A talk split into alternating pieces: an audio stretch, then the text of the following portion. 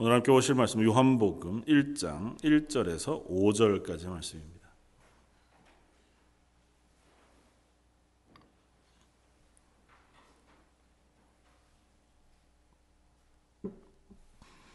요한복음 1장 1절에서 5절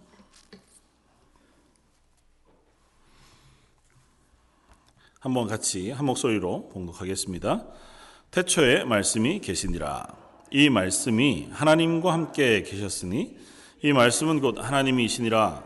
그가 태초에 하나님과 함께 계셨고 만물이 그로 말미암아 지은 바 되었으니 지은 것이 하나도 그가 없이는 된 것이 없느니라. 그 안에 생명이 있었으니 이 생명은 사람들의 빛이라. 빛이 어둠에 빛이 돼 어둠이 깨닫지 못하더라. 아멘. 아, 오늘부터 이제 요한복음을 함께 나누고자 합니다. 어, 요한복음 말씀이 1장부터 21장까지 어, 저기 있는데요. 뭐 어, 어쨌든 말씀을 준비하면서 아, 참 은혜가 된다. 그리고 말씀해 주시는 놀라운 그 깨달음 그리고 감격이 있다고 하는 사실을 고백합니다. 얼마나 뭐 계속 진행될지는 모르지만 어쨌든 최선을 다해서 준비해 보려고 하고요. 또 이것을 통해서 함께 은혜를 나누어 보려고 합니다. 특별히 오늘 요한복음 첫 번째 시간 예수를 믿고 그 영광을 보게 하소서라고 하는 제목으로 아, 요한복음 전체의 서론 어, 격인 말씀을 함께 좀 어, 나눠 보고자 합니다. 아, 요한복음을 통해서 어, 이 사도 사도 요한은 이 복음을 써 놓은 분명한 이유에 대해서 우리에게 알려줍니다. 요한복음 맨 뒤에 20장 30절, 31절은 이렇게 씁니다. 예수께서 제자들 앞에서 이 책에 기록되지 아니한 다른 표적도 많이 행하셨으나 오직 이것을 기록함은 너희로 예수께서 하나님의 아들 그리스도이심을 믿게 하려 함이요 또 너희로 믿고 그 이름을 힘입어 생명을 얻게 하려 함이니라. 그러니까 요한복음을 쓴 요한의 의도, 목적이 아주 명백하게 어, 기록됩니다. 그러니까 요한복음 이건 내가 쓴 이유가 다른 게 아니고 읽는 당신들이 요한복음을 읽음으로 예수 그리스도가 하나님의 아들이심을 믿고 또 그 믿음으로 인하여 예수 그리스도로 인하여 생명에 이르게 하기 위함이다. 다시 말하면 요한복음은 우리가 그 요한복음의 말씀을 읽으면서 예수님이 누구신가를 좀 알아가도록 그리고 그 알아감이 믿음으로 그리고 믿음이 예수 그리스도로 인한 구원, 영원한 생명 얻는 자리까지 인도되어져 가기를 바라는 요한의 간절한 목적을 따라서 쓰고 있다. 아, 그렇게 선언되어지고 있습니다. 그러니까 우리도 똑같은 방식으로 아마 요한복음을 읽고 나누는 것이 당연하다 생각이 되어집니다. 그러니까 요한복음을 읽으면서 또 요한복음을 함께 이제 수요 예배 때마다 나누면서 저와 여러분들도 같은 어, 물론 이미 우리는 구원받은 하나님의 백성들이지만 다시 한 번 더 우리에게 주신 구원을 확인하고 그 구원을 베푸신 어, 원인 혹은 구원의 주인 되신 예수 그리스도가 하나님이신 것을 깨달아 알고 그 믿음 위에 어, 차곡차곡 서갈 수 있게 되어지기를 주님의 이름으로 부탁을 드립니다. 어, 처음부터 시작해도 되겠다는 생각이 듭니다. 뭐 작년에 제가 이제 전체 교인들 성경을 한번 읽고 성경 퀴즈 할 때에 요한복음을 같이 좀 읽으십시다 그렇게 부탁을 드렸던 적이 있는데요. 어, 그러면서 이 요한복음이 성경을 이해하는 제일 첫걸음이 될 수 있을 만한 책이기 되기 때문이다. 아마 그렇게 이제 말씀을 드린 것 같아요. 그래서 많은 사람들은 이 요한복음을 성경 가운데 가장 쉬운 성경이라고 얘기하기도 해요. 교회 처음 나오시면 다른 것 읽으시기 전에 먼저 요한복음 먼저 읽으십시오. 저도 그렇게 권면을 자주 합니다. 요한복음은 예수님에 대해서 아주 잘 기록하고 있고 예수님은 하나님이시다. 그리고 예수님이 우리의 구주가 되신다. 거기에만 집중해서 어, 쓰고 있거든요. 그러니까 다른 여타한 것들은 다 가지치기 하고 그 부분에 집중해서 쓰고 있으니까 이것만 잘 읽고 묵상하는 가운데 하나님 은혜를 주시면 예수 그리스도가 나의 구주가 되시는구나 하고 하는 믿음의 고백에 이룰 수 있는 참 아름다운 복음의 말씀이라는 거죠. 반면에 또 많은 사람들은 요한복음 제일 어렵다 성경 가운데 너무너무 어려운 어, 성경이라고 고백하기도 합니다. 왜냐하면 어, 다른 복음서 혹은 마테마가 누가복음과 같은 복음서나 또 다른 어, 뭐 서신서들에 비해서 요한복음은 좀 난해한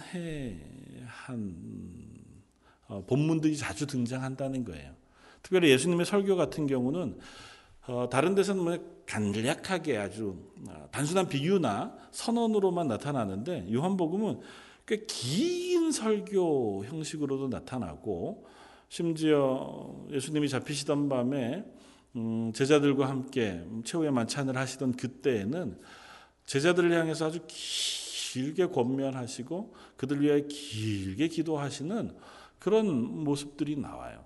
그러니까 이 의미가 점, 점, 정말 무엇이냐고 하는 것들을 차곡차곡 밝혀내고 이해하기에 또 좀 어렵다 생각되어지기도 한다는 거죠. 그리고 마테마가 누가복음은 비교적 서로가 서로를 어, 이해할 수 있는 본문들을 많이 제공해요. 그러니까 마태복음을 읽다가 아, 비슷한 본문이 마가나 누가복음을 이렇게 읽다가 보면 아 마태복음이 이런 이야기를 하는 거구나. 그러니까 부연 설명을 해주기도 하고 또 상황에 대해서 좀 더 배경 어, 설명을 해주기도 하는. 또 요한복음은 어 뭐 혹시 퍼센테이지로 따지면 마테마가 누가 요한 누가복음하고 요한복음은 겹쳐지는 본문이 채 10분의 1도 되지 않습니다. 그러니까 요한복음은 마테마가 누가 요 복음하고 전혀 다른 이야기를 쓰고 있는 것 같아 보여요. 그래서 굉장히 독자적으로 이해해야 되기도 어, 한 면에서 어렵다고 이해되기도 합니다. 어쨌든 간에 어, 이 말씀을 드리는 건좀 아, 다른 어, 예수님에 대한 이야기. 복음이라고 분명히 뒤에 붙었으니까 요한이 쓴 복음이에요. 뭐 복음이라고 하는 건 뭡니까? 복된 소식이고 로마서의 사도 바울의 진술을 따르면 복음은 모든 믿는 자에게 구원을 주시는 하나님의 능력이 됨이라고 선언합니다. 그러니까 복음이라고 붙은 이 요한 복음은 이것을 듣고 읽는 이들에게 구원을 주시기 위한 하나님의 선포하신 말씀 그리고 그 하나님의 은혜가 기록된 책이에요. 그런데 앞에 있는 것과는 조금 다른 형태로 쓰여져 있는 이 요한복음을 통해서 우리는 예수 그리스도가 누구신가를 좀 배워갔으면 좋겠다는 것이고요. 또 하나 더 큰 기대가 있는 것은 지난 주일에도 저희가 말씀을 나누면서 하나님의 영광이라고 하는 주제에 대해서 어, 같이 한번 나누어 본 적이 있는데 요한복음도 그것에 집중해요. 요한복음 17장 24절은 이렇게 씁니다. 아버지여 내게 주신 자도 예수님께서 이제 마지막 어, 마가의 다락방에서 최후의 만찬을 하시고 어, 제자들을 권면하시고 기도하시고 이후에 겟세바네 동산 가시면 바로 잡히시거든요. 그러니까 예수님 유언과도 같이 기도하시던 기도의 내용이 바로 이 17장에 나오는데요. 17장 24절은 이렇게 씁니다. 아버지, 하나님 아버지여, 나에게 주신 자도 나 있는 곳에 나와 함께 있어. 아버지께서 창세 전부터 나를 사랑하심으로 내게 주신 나의 영광을 그들로 보게 하시기를 원하옵나이다. 이렇게 기도하세요. 여기 있는 사랑하는 제자들, 조금 더 확대돼서는 오고 오는 교회의 성도들, 그들이 예수 그리스도와 함께 있어서, 그곳에 있어서, 하나님께서 예수님 안에 넣어주신, 혹은 예수님 안에 어, 주신 하나님의 영광을 보게 하시기를 바랍니다. 그렇게 기도하고 계시는 거예요.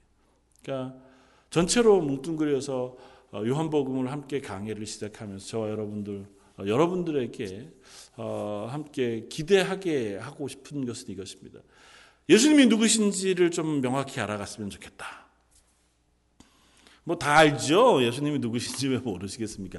답쓰라 그러면 얼마든지 쓸 수 있을 텐데. 그런데 그 아는 알미 예수님이 나의 구주가 되신다고 하는 믿음으로 연결되었으면 좋겠고 그 믿음으로 인하여 우리가 구원받은 하나님의 자녀가 되는 자리까지 나아갈 수 있었으면 좋겠다. 그걸 우리가 함께 어, 어, 이 말씀을 나누면서 어, 확인해 가면 좋겠다는 것이고 그 위에 이 예수 그리스도가 누구신지 알게 되면서 예수님을 통하여 하나님의 영광을 볼 수 있었으면 좋겠다. 예수님 안에 혹은 예수님을 통하여 우리에게 베풀어 두신 하나님의 은혜 그걸 요한복음으로 우리가 나누면서 아 예수님이 나를 대신하여 죽으심으로 나를 하나님의 자녀 삼으심으로 하나님의 영광을 나에게 이렇게 보여주기를 원하셨구나. 하나님의 영광을 우리에게 비춰 주시기를 원하셨구나. 그 하나님의 영광을 보고 기뻐하고 즐거워하고 또 그것을 인하여 우리가 이 땅 가운데서 그리스도인 힘있게 살아갈 수 있게 되어지는 그 자리에 설 수 있었으면 좋겠다는 것입니다. 그래서 말씀을 읽으면서 묵상하면서 어떻게 보면 굉장히 장엄한 선언 그리고 굉장히 풍성한 은혜의 말씀으로 연결되어 있는 거 그냥 아, 아는 말씀 그냥 지나가고 마는 수요 예배 때 아 또 뭐 수요일 하루 나와서 잠깐 찬양하고 또 말씀 듣고 집에 가는 그래서 일주일을 사는 동안 잠깐 예수님을 또 한번 생각할 수 있는 기회를 삼는 뭐 그런 것으로도 충분히 의미가 있지만 그래도 이것을 좀 소중하게 그래서 이 말씀을 통해서 요한이 그토록 간절하게 요한복음은 나이가 많은 요한이 어, 교회를 향해 쓴 복음서거든요. 간절한 마음으로 너희가 예수 그리스도를 통하여 생명을 얻었으면 좋겠다. 너희가 예수 그리스도 안에 환하게 빛나는 하나님의 영광을 너희가 보았으면 좋겠다고 하는 그 마음을 저와 여러분들이 함께 경험하게 되어지기를 바랍니다. 그 요한복음 이렇게 시작합니다. 요한복음 1장 1절은 오늘 1장 1절, 1장 2절을 가지고 서론적인 말씀을 함께 나눌 텐데요. 요한복음 1장 1절은 태초에 말씀이 계시니라고 하는 선언으로 시작합니다. 복음서들 앞에 마태, 마가, 누가 요, 복음과 아울러서 요한복음도 역시 복음서라고 불립니다. 그러니까 복음서라는 건 예수님에 대해서 쓴 책이에요. 그런데 앞에 세 개는 공관 복음이라고 불러요. 그러니까 마테마가 누가 복음은 비슷한 시각을 가지고 비슷한 방법으로 예수님의 이야기들을 썼어요. 그래서 예수님의 행하신 일들 그리고 사역들 그 일들을 중심으로 마테마가 누가 복음은 쓰여져 있습니다. 반면에 이 요한복음은 그 예수님이 하신 설교 그리고 예수님이 하신 사역의 의미 이런 것들을 요한이 이렇게 잘 풀어서 혹은 그 은혜 가운데서 기술하고 있단 말이죠. 그러면서 그 시작을 다른 복음서와는 좀 다르게 시작합니다. 다른 복음서는 어떻게 시작을 하냐 하면 마태복음 1장 1절은 어떻게 시작합니까? 아브라함과 다윗의 자손 예수 그리스도의 세계라. 그렇게 시작합니다. 아브라함과 다윗의 자손 예수 그리스도의 세계란데 이 세계는 어, 그 예수님의 세계를 얘기하는 게 아니고 지난 우리 창세기를 할 때 계속 다, 루었던 단어 톨레도시라는 단어 있잖아요. 계보 혹은 족보. 그래서 마태복음 1장 1절은 그것입니다. 아브라함과 다윗의 자손 예수님의 족보라 그렇게 시작합니다. 그래서 예수님이 그 족보를 이렇게 쭉 따라 올라가면 그 조상 가운데 아브라함 있고 다윗이 있다는 것을 확인시켜 주는 것으로 마태복음을 시작해요. 왜냐하면 마태복음을 읽는 주 대상 첫 번째 대상은 누구였냐면 유대인들이었습니다. 그러니까 유대인들에게 예수님은 구약 성경이 약속한 하나님의 메시아다라고 하는 사실을 선언해 주고 설명하기 위해서 예수님의 족보로부터 시작해요. 그래서 예수님의 족보가 바로 구약 성경의 선지자들이 언약 가운데 하나님의 말씀 가운데 약속해 주신 다윗의 후손이고 아브라함의 후손이며 하나님의 약속하신 메시아가 맞다는 사실을 예수님의 족보를 쭉 기록해 주면서 명확하게 어, 드러내려고 한다는 거죠. 마가복음은 어떻게 시작합니까? 하나님의 아들 예수 그리스도의 복음의 시작이라 그렇게 하나님의 아들이신 예수 그리스도 그 복음에 대한 설명을 이제부터 내가 당신들에게 진술하겠다고 하는 어, 선언으로 시작해요. 그러니까 마가복음은 아주 집중해서 예수님이 하나님의 아들이시고 그리스도라는 사실을 아주 집약적으로 기록합니다. 가장 짧은 성경책이지만 예수님에 대해서는 가장 분명하게 예수 그리스도의 하나님 되심, 메시아 되심, 구주 되심을 설명하고 있는 책이 마가복음이에요. 그래서 이제 선교지에서 자주 저희 교회도 있지만 어, 나누는 어, 영화 중에 어, 예수라고 하는 영화가 있습니다. 그 예수라고 하는 영화는 어떻게 만들어졌냐 하면 마태복음 1장 1절부터 마태복음 16장까지 마태복음의 내용을 그대로 영화로 만들었어요. 그 안에 있는 예수님의 대사, 거기에 나와 있는 사건, 거기에 나와 있는 이야기들을 쭉 하나의 영화로 만든 게 예수라고 하는 영화예요. 그래서 그걸 통해서 예수님이 누구신가, 그걸 이제 뭐 성경이 없는 사람들, 예수님이 누구신지 모르는 어, 복음 전도 지역에 그 사람들 말로 더빙해서 어, 보여주고 그걸 통해서 예수님이 누구신가를 알게 되어지길 바라는 성교적인 이유로습니다. 그러니까 그 마가복음은 그렇게 시작해요. 반면에 누가복음은 좀 독특하게 시작합니다. 누가복음은 우리 중에 이루어진 사실에 대하여 여러 사람들이 쓰기 위해 붓을 들었으나 나도 이 예수님에 대한 일을 어, 데오빌로 각하 당신에게 써 보내기로 어, 원합니다. 이렇게 했습니다.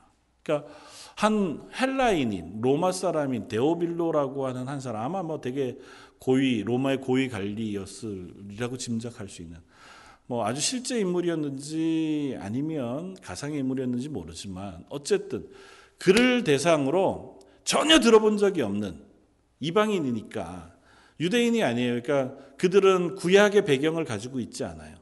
생판 모르는 이방인인 그 이방인 누군가를 향하여 누가가 예수님에 대하여 설명하고 그것을 또한 증거하기 위해서 기록한 책 그것이 누가 복음입니다. 그래서 누가복음은 조금은 더그 어, 사람들이 이해할 수 있는 언어 그리고 역사적인 아주 분명한 사건을 잘 기록해서 쓰고 있어요. 그래서 그 안에는 보면 누가가 이제 의사이기도 했지만 어, 굉장히 역사학자적인 아주 어, 사건이나 그 기록에 대해서 아주 명쾌하고 분명하게 쓴 그 내용들이 누가복음에 나옵니다. 그래서 누가복음은 그렇게 시작해요. 우리 중에 일어난 일들에 대하여. 그런데에 비하여 요한복음 뭐라고 시작한다고요? 태초에 말씀이 계시니라. 전혀 다른 것으로 시작합니다. 그냥 완전한 선포로 시작해요. 그러면서 우리는 이 말씀을 읽으면서 뭘 기억합니까? 창세기 1장 1절. 창세기 1장 1절 어떻게 시작하나요? 태초에 하나님이 천지를 창조하시니라. 똑같이 시작합니다. 그래서 요한복음은 창세기 1장과 요한복음 1장을 이렇게 잘 비교할 수 있도록 그것을 가지고 와서 요한복음 1장을 써요. 특별히 요한복음 1장 1절부터 18절까지를 요한복음 전체의 서론이라고 우리가 보통은 읽습니다. 그리고 요한복음 1장 1절에서 18절까지 내용이 남은 요한복음 전체에 나오는 모든 내용을 함축적으로 아름다운 시와 같은 형태로 이렇게 우리들에게 진술해 주고 있어요. 1장 1절부터 18절까지는 얼마나 분명하고 또 아름다운 언어로 기록되어 있는지 모릅니다. 그러면서 그 요한복음 1장 1절은 창세기 1장 1절의 선언과 같이 우리들에게 선언으로 시작합니다. 마치 창세기 1장 1절 하나님이 태초에 천지를 창조하셨다고 하는 사실을 선포함으로 우리들에게 그 하나님이 우리의 창조주가 되신다고 하는 사실을 선포하고 그걸 믿음으로 남은 이야기, 성경 전체 이야기가 우리들에게 믿음으로 받아들여질 수 있는 것처럼 요한복음 1장 1절도 태초에 말씀이 계시니라. 그리고 그 말씀이 바로 예수님이셨다고 하는 사실을 선포함으로 그 예수님을 믿는 믿음으로 우리를 이끌어 가고 있다는 것입니다. 특별히 이 말씀을 우리가 생각할 때 한번 상상해 보는 과정이 필요해요. 이 마태복음 아 요한복음 1장 1절에 태초에 말씀이 계시니라고 하는 이 장엄한 선언은 좀 이따 우리가 좀 살펴보겠지만 창조와 연결되어져 있습니다. 그래서 이렇게 연결되잖아요. 이 말씀이 하나님과 함께 계셨으니 이 말씀은 곧 하나님이시라 그가 태초에 하나님과 함께 계셨고 만물이 그로 말미암아 지은 바 되었으니 지은 것이 하나도 그가 없이는 된 것이 없느니라. 창조의 이야기를 해요. 그러면서 그 창조 때에 이 말씀이 같이 함께 계셨고 그 말씀으로 인하여 이 창조가 이루어졌다는 사실을 선포합니다. 근데 이 사도 요한은 이 선포하는 말씀이 누구라고 얘기해요, 지금? 예수님이라고 얘기한다. 그런데 생각해 보면 사도 요한이 이 고백을 하는 고백은 참 어, 놀라운 고백이에요. 사도 요한이라는 사람은 어떤 사람입니까? 최후의 만찬이라는 그림을 아시죠? 레오나르도 다빈치가 그린 거기에 보면 요한이 어디 나옵니까? 예수님의 왼쪽에 예수님을 기대서 팔을 붙잡고 있는 예쁘게 생긴 어, 요한은 예수님과 아주 친밀했던 사람입니다. 예수님이 아주 사랑했던 제자고 성경이 종종 사도 요한을 기술할 때에 예수님의 사랑하는 제자라는 별칭으로 불러요. 물론 요한이 보아너게라고 해서 우레의 아들이라고 하는 별명을 예수님으로부터 물려받을 만큼 아주 다혈질 있는 사람은 분명합니다. 어부였으니까 용모가 아주 그냥 여자처럼 곱쌈하게 그렇지는 않았을 거예요. 그러나 성경은 그 요한의 이미지를 예수님이 아주 사랑했던 제자로 기록하고 있어요. 그 예수님이 어느 곳에 가나 이 요한을 데리고 다녔습니다. 물론 베드로와 요한과 야고보 이 세 명을 늘 데리고 다녔어요. 그러니까 예수님을 옆에서 아주 가까이서 모시고 또 친밀하게 교제하고 심지어 예수님에게 어, 사랑, 어, 어, 예, 뭐 존경이죠. 존경과 사랑의 마음을 가지고 늘상 가까이 있었던 사람이 요한입니다. 심지어 예수님 십자가에 달리실 때 이 사도 요한이 예수님의 십자가 발치 아래서 어머니 마리아에 대하여 예수님께서 부탁하시는 부탁을 받, 아, 받기까지 합니다. 봐라, 이가 바로 너의 어머니다. 이제부터는 이 마리아가 너의 어머니가 될 것이다. 그리고 마리아에게는 이 요한이 이제 어머니를 섬길 겁니다. 당신의 아들입니다. 예수님께서 십자가에 매달리셔서 온 세상의 인류의 대, 죄를 대속하시기 위해서 죽으시는 그 마당에 이 요한에게 어머니를 부탁할 만큼 친밀했어요. 그러니까 요한에게 있어서는 예수님은 너무 좋으신 선생님, 나에게 친밀한 어, 든든한 지원군, 어떻게 보면 아버지와 같고 어떻게 보면 선생님과 같고 어떻게 보면 아주 의지할 만한 든든한 어떤 후원자와 같은 그리고 아주 뛰어난 존경할 만한 그런 분과 같은 그분이 바로 예수님이 그런데 사도 요한이 아마 요한복음은 어, AD 90년에서 100년 사이에 쓰여졌을 것이다 그렇게 이해합니다. 그러니까 아주 노사도인 이제는 모든 어, 열두 제자들이 다 순교하고 혼자 홀로 남아서 에베소라고 하는 교회에서 어, 때로는 설교하고 그곳에서 결국은 이제 어, 죽음을 맞게 되는데 그 즈음에 예수님에 대하여 기록하면서 그 첫 마디를 이렇게 기록한다. 태초에 말씀이 계시니라. 내가 친밀하게 알았던 예수님. 내가 3년 동안 함께 함께 따라다니면서 말씀을 듣고 때로는 기적적인 어떤 이적과 기사들을 내 눈으로 보기도 하고 그리고 때로는 한없이 사랑하는 마음으로 사람들을 위하여 우시기도 하고 또 그들을 위하여 긍휼을 베푸시기도 하셨던 그 인자하신 예수님 그분이 태초에 천지를 창조하시던 하나님이셨다는 겁니다.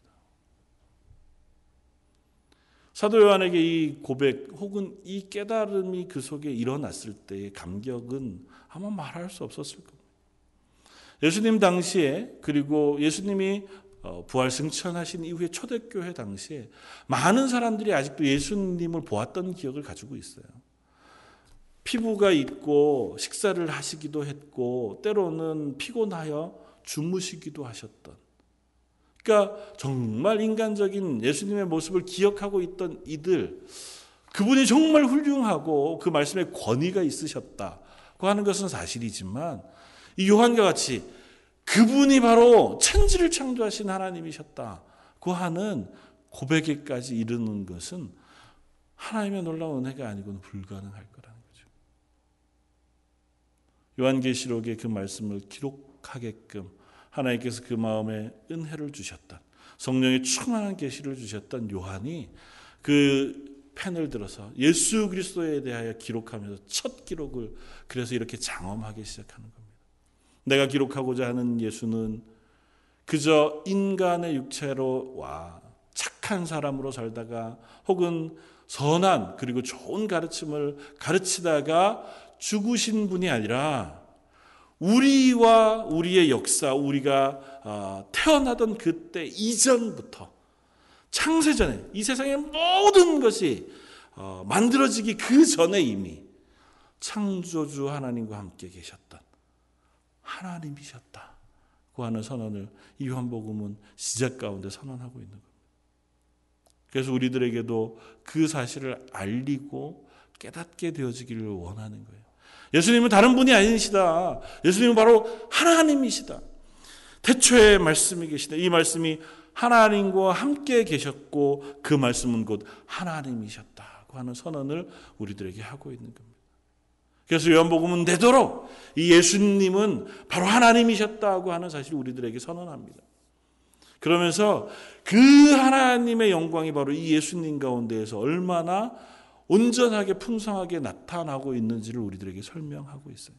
그래서 우리도 요한복음을 읽으면서 아 하나님이신 예수님, 전능하신 하나님이신 예수님이 어떻게 그와 같이 육체를 입고 이 땅에 오셨고 그 육체를 입으신 예수님 가운데서 어떻게 하나님께서 하나님의 영광을 나타내시고 그 구원을 우리들에게 보여주고 계신지를 우리가 확인하게 되어지기를 바란다는 것입니다.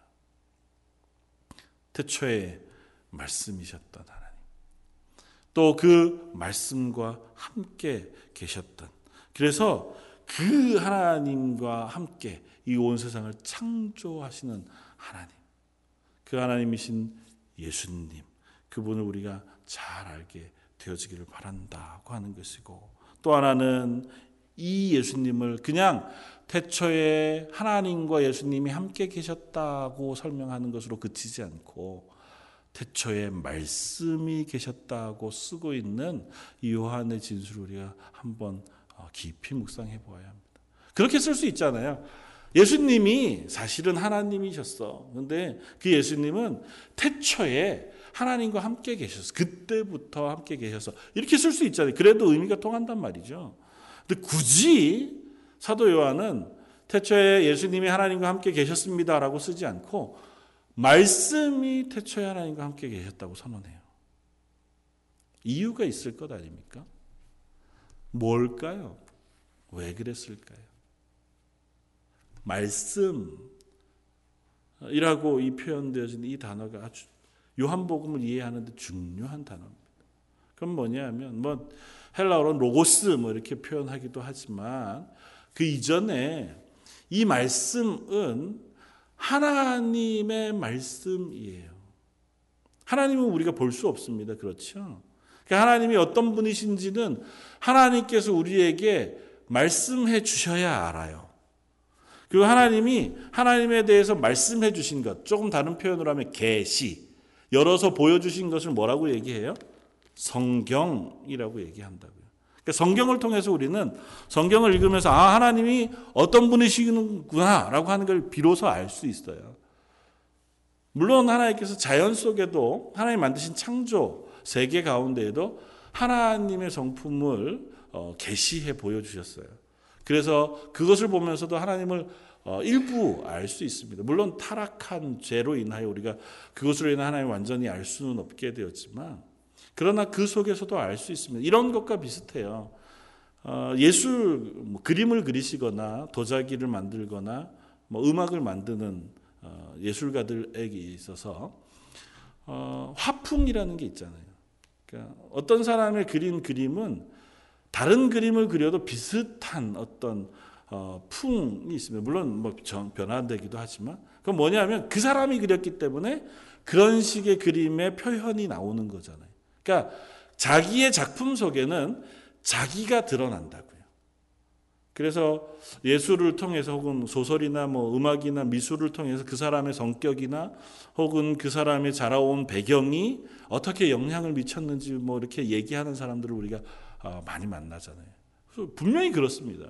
그러니까 예술 속에도 자기가 어렸을 때 자랐던 어떤 환경 혹은 아픔, 상처 그것들이 고스란히 녹아 나와서 그것들이 직접적이지도 않지만 표현이 되어진다는 말이죠. 마찬가지로 하나님이 만드신 것 가운데에도 하나님의 성품이 그렇게 표현되져 나타나요. 그걸 계시라고 일반 계시라고 얘기하는 겁니다. 그러니까 세상 가운데 저와 여러분들 하나님 만드신 하나님의 피조물이잖아요. 그러니까 인간 가운데에도 하나님의 성품이 나타나요. 그걸 아주 단순하게 얘기하면 우리의 도덕, 양심, 선함, 극률함, 지혜로움, 아름다움 그런 것들이 하나님의 속성, 성품으로 우리 속에 비추어지는 계시되어진 모습이에요.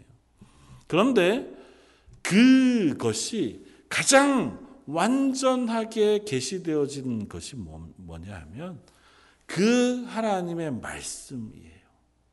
그런데 그 말씀이 어떻게 표현해요? 요한복음은 육신이 되셨다. 예수님은 하나님이 자기 스스로를 보여주신 계시해 주신 그분으로 이 땅 가운데 오신 하나님이시다고 하는 선언을 하는 거예요. 말이라는 건 그렇잖아요. 그 사람의 의도, 그 사람의 생각, 그것들을 전달할 때 우리는 말이라는 것을 씁니다.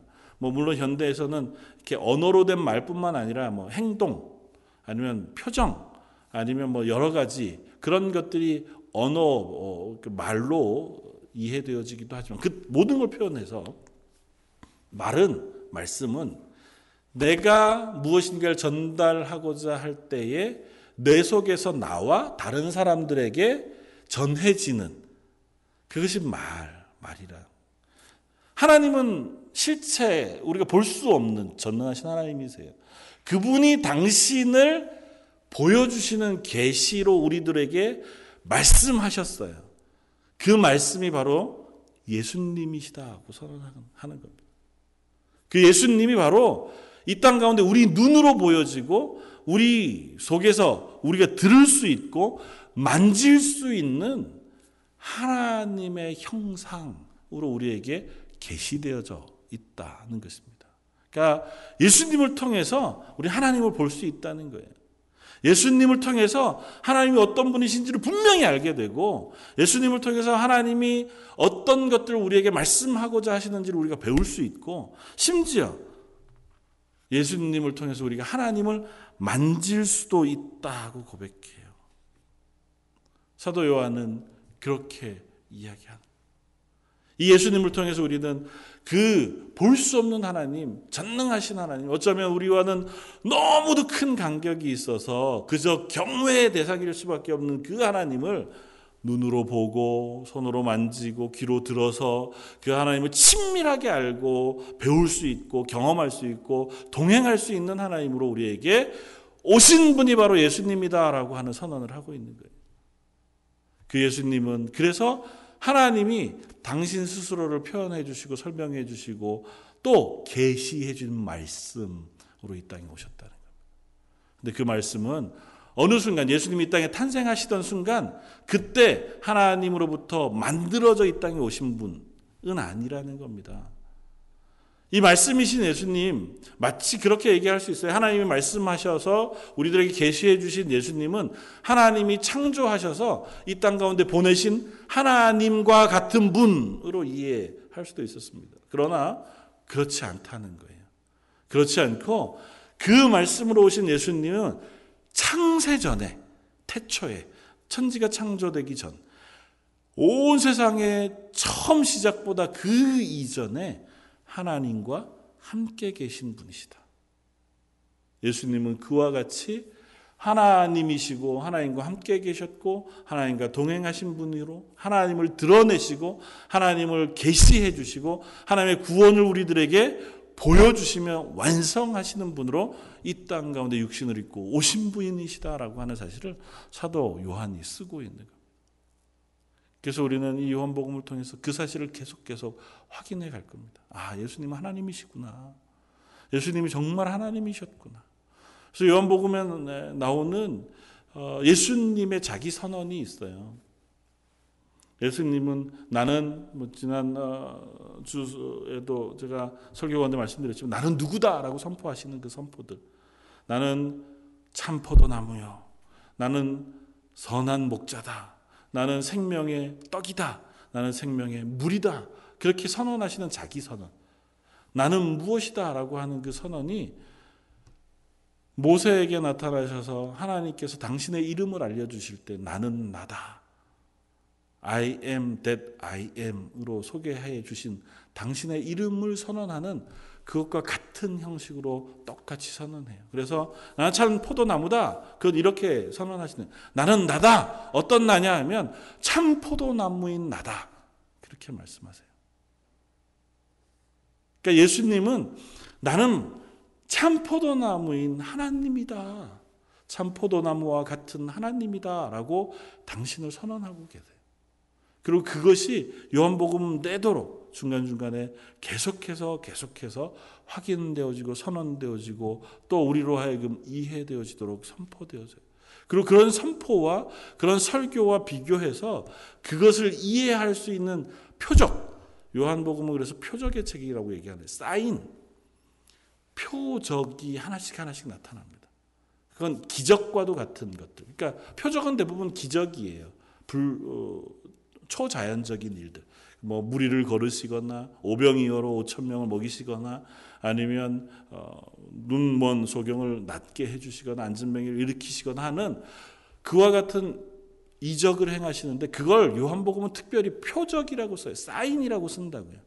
그게 그냥 기적적인 일에 끝나는 것이 아니고 그것이 바로 예수님이 누구신지를 증명하는 증거가 되는 특별한 사인이라고 설명해요. 그래서 구약에서부터 얘기하던 말씀을 이끌어와서 설명하기도 하고 그것이 예수님이 자기를 선언하신 자기 선언에 어떤 말씀과 연관되어져 있는지를 연결하기도 해요. 그래서 그 표적과 예수님의 설교, 그 예수님의 자기 선언 이것들이 다 서로가 서로 화합해서 하나의 사실을 선, 우리들에게 선명하게 보여줍니다. 예수님은 하나님이시다.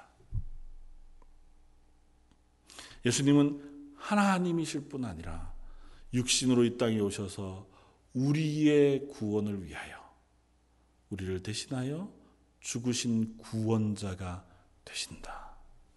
그리고 너희도 그 예수 그리스도로 인하여 새로운 생명을 얻게 된 사람들이다. 그래서 한 걸음 더 나아가 이렇게까지 우리들에게 권면합니다. 예수 그리스도로 인하여 새로운 생명을 얻은 너희들, 예수 그리스도의 영이신 성령이 너희 가운데 들어가 예수와 같은 영이 되어진 너희들은 이 땅 가운데 예수 그리스도와 같이 삶을 살아가라고 권면합니다. 예수님이 마가의 다락방에서 제자들을 위하여 기도하실 때도 그렇게 기도하세요. 하나님과 내가 하나인 것처럼 저들도 하나가 되게 해 주십시오. 아버지께서 나를 보내신 것처럼 저희도 하나님의 영광 가운데 이 땅 가운데 그 일을 감당하게 해 주십시오.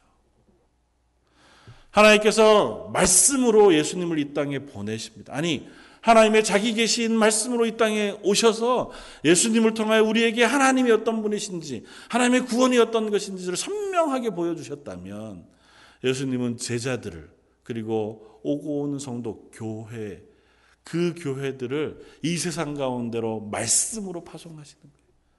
가라. 가서 예수 그리스도의 영이신 성령을 너희 가슴에 품고 그로 인하여 이 땅 가운데 말씀으로 살아내라고 권면하고 있습니다. 요한복음을 읽으면서 우리가 확인할 것은 아 그래 예수님 하나님이셨구나. 예수님은 그와 같이 놀라운 능력을 가지신 분이시구나. 야, 참 은혜로우시다. 하나님 참 좋으시다. 그와 같은 아름다운 그 믿음의 고백을 얻게 되어지는 것, 그것이 일차적인 이유고, 나아가서 그것으로 인하여 나에게 주신 새 생명, 나도 예수 그리스도의 생명 그 성령을 받아 하나님의 자녀가 되었으니 하나님이 예수님을 보내신 것처럼 예수님도 그 제자들을 보내셔서 우리들을 이 세상 가운데 예수님의 형상, 예수님의 자기 계시 그 말씀으로 이 땅 가운데 보내 살게 하셨다는 사실을 우리가 확인하는 것이 필요합니다. 교회는 그렇게 이 세상 가운데로 보내신 겁니다. 그래서 결코 교회는 세상 가운데 뚝 떨어져서 우리들끼리만 신앙생활하는 공동체로 존재할 수 없어요. 가끔은 그런 생각을 합니다. 야, 정말 신앙생활 잘하는 사람들, 믿음의 고백이 정말 좋은 사람들, 성숙한 사람들, 하나님 앞에서 정말 신령과 진정으로 신앙 고백하고 예배할 수 있는 사람들만 모여서 같이 예배하고 같이 교제하고 같이 신앙생활하면 얼마나 아름답고 또 그것이 참된 교회가 아닐까. 청교도들은 실제로 그것들을 지향했어요. 그래서 청교도에서 교회의 멤버십을 얻기 위해서, 그러니까 교회 안에 세례를 받고 세례 교인이 되기 위해서는 굉장히 긴 시간 동안 그의 신앙을 점검해야 했습니다. 그 사람들 앞에서 내가 정말 예수 그리스도 앞에서 회심한 그리스도인인 확인을 받아야 했고 증명을 해야 됐고 그 신앙 고백을 거듭거듭 확인해야 됐습니다. 그래서 그 청교도 교회들이 그래서 굉장히 힘이 있었는지도 몰라요. 그러나 그럼에도 불구하고 그들이 한 가지 늘 고심했던 것은 뭐냐면 이것입니다. 하나님은 우리를 세상 가운데로 보내셨다는 거예요. 아직도 구원을 받지 못한 이들. 아직도 예수 그리스도를 주로 고백하지 못하는 이들. 아직도 믿음의 연약한 자리에서 낙심하고 방황하고 있는 이들 가운데로 여전히 우리를 보내셔서 그들을 기다리고 그들을 권면하고 그들에게 사랑을 베풀고 인애를 베풀고 긍휼을 베풀어 그들과 함께 손을 잡고 하나님의 교회가 되어져 가기를 우리들에게 부탁하고 계시다는 겁니다. 그리고 그 길 가운데 내가 너희와 함께 하마하고 말씀하고 계시다는 겁니다. 그래서 요한복음은 거듭거듭 그 이야기를 합니다. 거듭거듭 우리로 하여금 그 예수 그리스도와 함께 이 땅 가운데서 거듭난 새 사람, 예수 그리스도의 생명을 누리는 사람, 그리고 그것을 확인하여 이 땅 가운데로 보냄받은 하나님의 사람으로 살아낼 것을 우리들에게 요구하기도 합니다. 사랑하는 성도 여러분, 저 여러분들이 이 요한의 고백과 같은 고백을 함께 할 수 있기를 원합니다.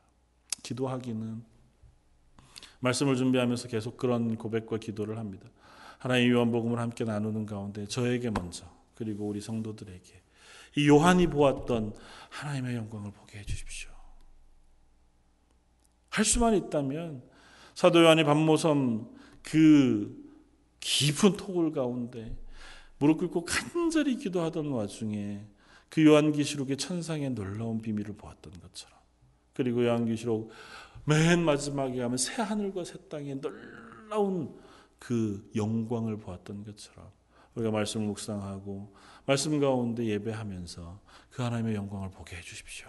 그렇게 기도합니다. 그리고 그 하나님 그 예수 그리스도의 구원의 감격이 우리들에게 우리 속에 새 힘을 그리고 새 생명을 주는 은혜가 있게 해 주십시오. 그렇게 기도합니다. 저 여러분들이 이 말씀을 함께 나누는 동안 그와 같은 것을 함께 사모하고 함께 누리고 그리고 함께 우리 주변에 있는 다른 이들에게로도 그 빛을 그 기쁨을 드러낼 수 있는 저 여러분들 되시기를 주님의 이름으로 축원을 드립니다. 다시 한번 기도하겠습니다.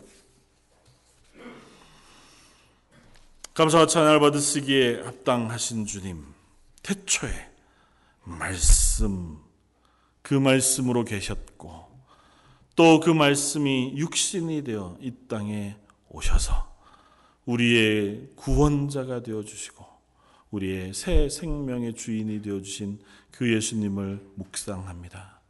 저희들이 이렇게 예배하는 것은 그 예수님의 생명을 인함인 줄 고백하오니 저희들 속에 허락하신 그 구원의 기쁨과 감격이 매일매일 새롭게 되살아나고 경험되어지는 은혜가 있게 하여 주옵소서. 예배할 때마다, 기도할 때마다, 저희들이 하나님의 은혜를 구할 때마다 하늘로부터 놀라운 은혜와 능력을 그리고 그 놀라운 비밀을 깨달아 알 수 있는 지혜를 허락하여 주옵소서.